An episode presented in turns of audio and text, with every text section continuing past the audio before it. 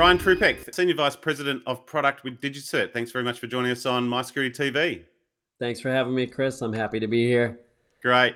Uh, Brian, you're there in Austin, Texas. So, welcome to the show. Uh, we're going to be talking about digital trust.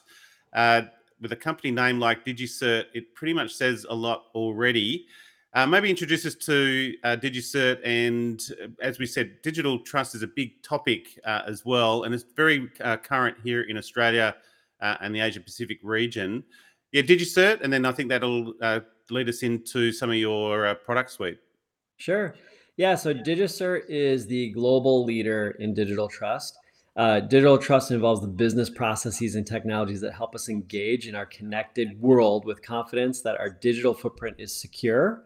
And so, what that means is within an organization, all the interconnected pieces of really kind of the IT, even OT technology uh, that's being delivered, um, that you know ultimately is creating trust for the customer.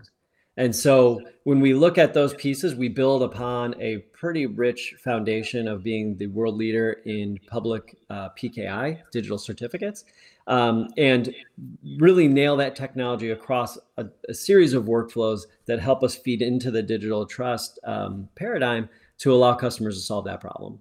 Um, I think one of the key things we've seen, just anecdotally, is as as everything kind of crossed through the pandemic you know, a lot of people decided to work from home, right? There's all this work from home. Yeah. Um, what they maybe didn't think of as employees was there's a lot of infrastructure that had to change behind that, right? A lot of security, a lot of network, a lot of servers, a lot of compute.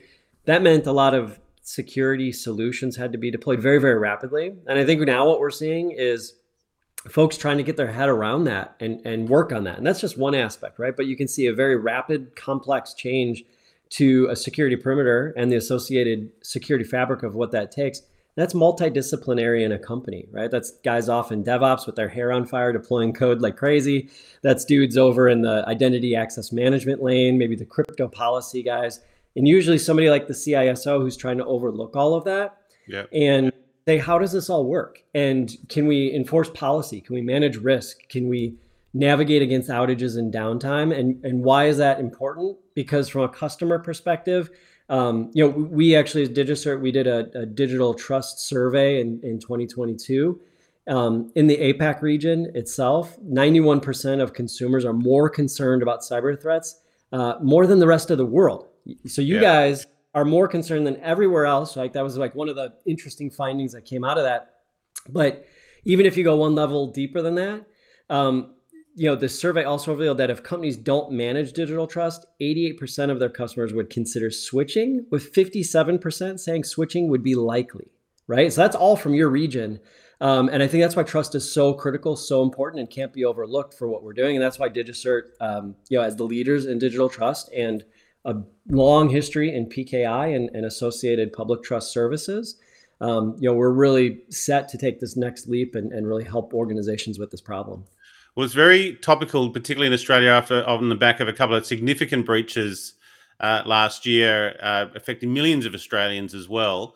What's the breadth of DigiCert? Because uh, again, this is a, a, big topic. So, you know, you've got uh, a lot there.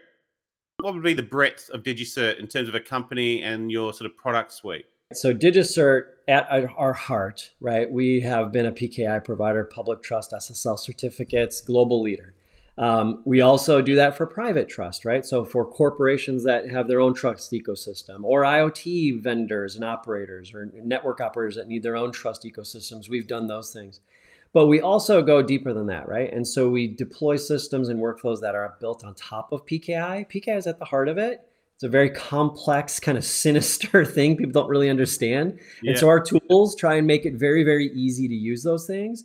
And the tooling hits at a layer where you know organizations that are doing things with IoT uh, and manufacturing IoT devices, discovering IoT devices in the IT side of the organization, so kind of IT OT convergence, deployment, manufacturing of them, uh, as well as moving into document trust solutions, so where organizations are exchanging PKI cryptographic based signatures, um, and software trust solutions, where organizations um, are signing workloads, maybe they're running in the cloud or code signing things and providing that auditable, non-repeatable, reputable format for what's what's being executed so it can be trustworthy.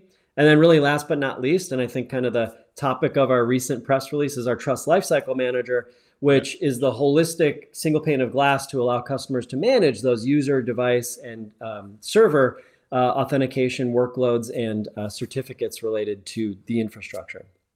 And I think it's it's one of those domains that are often uh, poorly uh, represented or poorly appreciated as well, uh, particularly from say a CISO and the and the, and the team uh, perspective for for corporate security.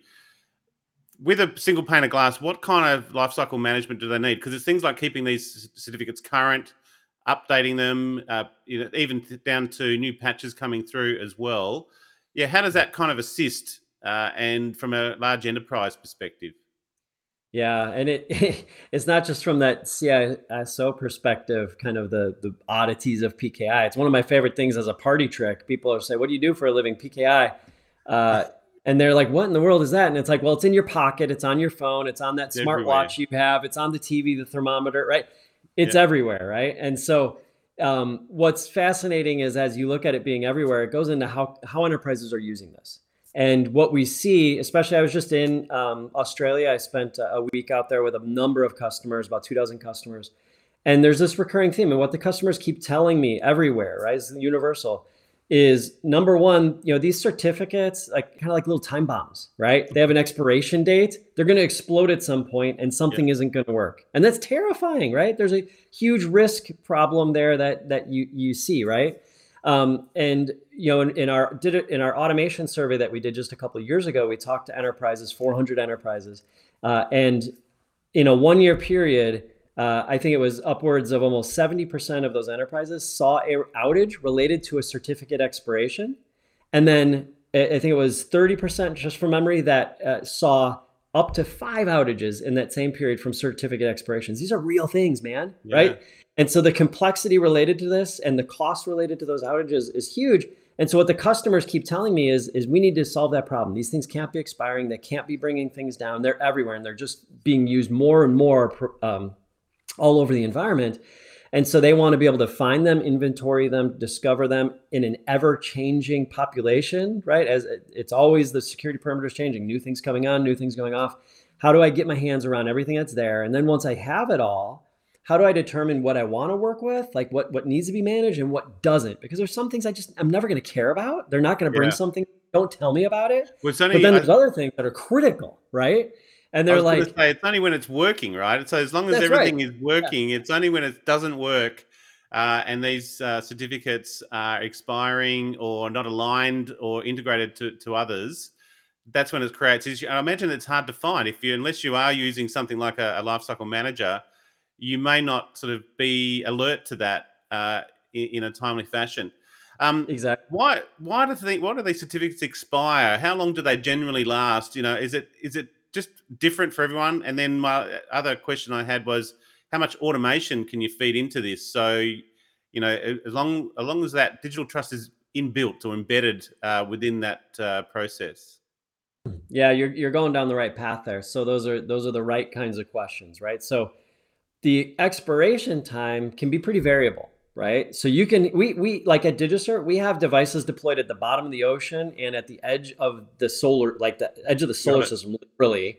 Yeah. Those things are going to last hundreds of years, right? Because you can't change them ever. Got it. Um, and so there's you can do that. That's a really bad idea generally. I mean, something's pretty safe in those distances. Somebody's not going to generally yeah. hack that. Um, but when you bring it back on Earth, right? You're looking at from a publicly trusted certificate, those timeframes have shrank over the years, and now it's one year basically. That right. is the long you're going to get, um, and actually shorter life cycles are are being used. Um, by many systems, you know, 90 days, 60 days. Some some customers even go shorter. Um, is it simply and sorry to interrupt? Is it simply because of the encryption changes? Uh, yeah, so it's kind of things. Yeah, it's looking at the risk, like kind of that risk vector, right? So as as as you look at you know PKI and you look at the negotiation of the handshake with a web browser and what it's doing and, and how authentication occurs and all this, there's a lot of layers in there, right? And there's a lot from an attack perspective. Nobody's broken RSA. That's the algorithm that protects everything. Yeah. You know, you say that knock on wood, but that's that's that hasn't happened. That's a big math problem that isn't going to happen. But what people do is they pick apart at the rest of the protocol, And we have seen breaches in that, right? We have seen people pick apart like a hash algorithm on MD5, and that broke things. And so that's why the timeframes keep coming down uh, to make the uh, attack time frame on a certificate um, much harder to do, right? Because the cert lives lives shorter. And and when you look at an organization on the private side where they, they have their own PKI for their enterprise, there they have more latitude. And we'll typically see customers do things maybe in the three year kind of time span for certificates. But it all becomes it goes back to what you're just asking about a second ago. It comes back to they're going to expire at some point and our system tells them about that right so now they know the things that are are in their inventory and then our job is to tell them you know policy violations god forbid you find an md5 certificate these days but we still do sometimes. Yeah. Bad that needs to go away. Uh, and then if we find something that is expiring expired and and people have processes every customer is different they have a different process for how they want to manage expirations. It goes through corporate enterprise change management or it goes to a specific set of individuals and maybe that's by region or data center. A lot of complexity in there so our system has to be flex- flexible to allow these customers to model that in our system to get that information to the right place. And then, like you said, well, what happens with it? You don't want to have Yeah. a whole bunch of people manually touching this environment and moving certs around. That's that's scary, right? And one of the most surprising things I see, and even I heard this in Australia, it's not unique to Australia, so you know, let's calm down. But around the world, is people are still managing these things with spreadsheets, PowerShell scripts, or linked to spreadsheets to go run Yeah. automated commands on production servers. It's it's crazy town. Um, and so what what our customers are looking for is obviously a more enterprise way to do that, and they want that automated. They want that you know policy built in for how the crypto should be managed through the automation working with the enterprise change management processes and then last but not least integrated all the things they care about right? And that could be active directory that could be ServiceNow that could be the HashiCorps what's in their infrastructure uh, and how it gets there. And and that kind of completes that customer story i was talking about earlier where they they tell me that's my problem. Help me find them help me manage them against policy tell the right people about them at the right time so they don't explode and then give me an automated repeatable way that connects with the things in my infrastructure to get them in the right places Nice. How much configuration's needed in this? So let's say we're bringing on uh, the sort of trust lifecycle manager. Does it is it automatically finding certificates, or as you say, you might have to upload that spreadsheet uh, to the platform? How much, uh, yeah, onboarding for the customer? Because I'm just thinking from a CISO's perspective of, a- of an enterprise, going, you know what, we're not managing our cer- certificates very well. Uh, this is something we might need to address what type of onboarding or customer integration uh, is required? Yeah, it, it varies depending on the complexity of the customer and, the, and their Got it. deployment infrastructure, right? And I think, you know, generally speaking, we try to make the system very easy to use and easy to get data under management. Uh, uh, connect with you know DigiCert publicly issuing and privately issuing CAs. Um, coming at the end of this quarter is connecting with third-party external CAs from other providers, so it'll work across everything. Um, but do, putting those pieces together, um, you know, it can take time because you know you talk about spreadsheets, but from a, a a building that book of record perspective, people have stuff in file systems. People have stuff on on like desktops in their you know crypto store on CAPI on Windows or whatever. Yeah. Um, you know, file uh, servers over here, maybe Microsoft CAs over here, and there's a lot of them in the enterprise that pop up like weeds, and they can't stamp them all down, and, and they never do. There's there's all these places. You know, Hashi's got certs in it now. ServiceNow's got certs in it now. So it's really about getting all of those things into one place um, as the customer needs, right? Because that's the other thing. It can become overwhelming fast if they try to bite it all off. Typic- Typically, customers will go and say, "Hey, you know what? Here's what I see as my highest risk area and systems. Start with those. Let's index, figure out some policy, implement how we're going to do this, and then let's pivot and go to the next one, the next one, the next one." So it is something that you can build, maybe on on risk uh, appropriate uh, sort of approach as well. Um, Mhm. Now, I suppose the last one is changes in the environment as well, and the general threat landscape. You, you did touch on that, but sort of outlook in digital trust. Uh, you mentioned you did a survey last year as well.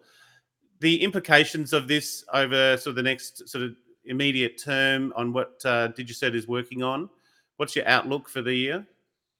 Yeah, I mean, you mentioned the survey there, and it feeds into that outlook, right? Another another data point that came out of there was of those um, those uh, enterprise organizations, uh, in that survey, they had on average about 50,000 server certificates they were managing. So that's let alone the unmanaged. There's stuff that they're not managing that's crawling around and, and stuff they don't know happening, but that's only in the server space, right?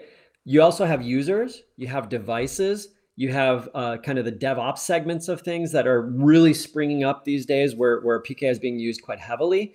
Um, and it's that view across that whole plane. And, and when you think about the average enterprise, they have about 50,000 employees. If each of those employees has a, a iPad, an uh, iPhone, and a desktop, and you're accessing Wi-Fi, VPN, whatever they're doing for remote work or in office, you can have, you know, for each user five certs. So, you know, now you've got 250,000 certs there, 300,000 total in the organization you're managing. This sprawl goes across yeah. these teams, the IAM team, the crypto team, the DevOps team and so when we look at the future, what we're doing and, and our whole roadmap is just about getting more and more of those integrations in and, and getting more of that um, automation um, uh, application across across that organization so that PKI can just be completely automated and you can have that one whole central view on everything. And everything's hard because it changes. There's new stuff all the time. And so yeah. that's why we really built this as a platform which is very extensible by third parties and everyone else to be able to plug in that ever-changing landscape of things that you know need to be connected. Does it assist with say third-party risk management and the like and other supply chains or is it more integrated just to the IT systems within that environment itself? Yeah, that's a fantastic question. I mean, it can certainly feed information in, right? Policy risk information that they may try to mine from this type of environment. Uh, but it's not like an inherent risk system like that, uh, you know, on its own. But it definitely could be used to feed information into those sources for uh, for an organization. Nice. One last question to finish off. Sure. The, the skill sets in this area, uh, you know, what's your observations there? It's one of those things of encryption uh, and cryptography is also often been one of those areas that, from a security professional's perspective, it's either a real challenge or they keep away from it, or it's one of those deep dives where they become quite ex, ex, uh, have expertise in it. What's the yeah. general skill sets do you see, and how does this potentially, you know, a lifecycle manager uh, sort of assist a security team? Yeah, I mean, I think it's a huge assistance because it makes it accessible to all of the folks in those teams um, in a way that it hasn't been before, right? So yeah. I think that's that's the first bit. The second bit awareness, is, I imagine, yeah. Yeah, yeah, and, and the the people. I mean, I don't know if I'm supposed to say something like this or whatnot, but I love the Australian people. I love what is going on from an, uh, a crypto perspective there literally some of the most fascinating conversations and customers like the use cases that come out of australia are incredible. We we have internal conversations about literally our whole product being pushed in new directions because of the things that we surface in australia and i'm not making that right. up. It's a it's a real it's kind of a problem actually because it pushes us to do things we we're like man when's everybody else going to catch up to this? But we have to go do things and innovate to keep up with what's going on because uh, there's some very smart people doing things in very incredible ways in Australia. Um, and it's one of the reasons I spend so much time there is because I love being with the smart people. They're smarter than me. They educate me every single time and help me, you know, figure out how we can connect that product to make it easy for everybody, but yeah. make it powerful for those real smart guys to be able to get done the, the things they need to get done too. As, as, as you just said, it's the smart people at this end I always find in terms of uh, this particular domain. Um, Brian, how can we find out more, mate? I've, I've got the website up. It's digicert.com trust lifecycle manager. Uh, but I take it you've got people within the region. Where's uh, what's your, your footprint here in Australia and New Zealand? Yeah, so we do. We have uh, offices in Melbourne and Sydney. But yeah, we've got people in region. Um, I get out there uh, usually once a quarter and, and hang out with the customers and hear from y'all. Uh, but we have feet on the street. We have folks that can help you and talk to you and, and show you, demo, and, and answer your questions. Uh, look, I did mention it. We'll have it in the show notes. Digicert.com, Trust Lifecycle Manager. Definitely a platform worth having a look at. Uh, Brian Trzupek, uh, there in Austin, Texas, the Senior Vice President of Product with Digicert. Thanks very much for joining us on our Tech and Sec Weekly. Thanks, Chris. I appreciate the time. Thanks, Brian.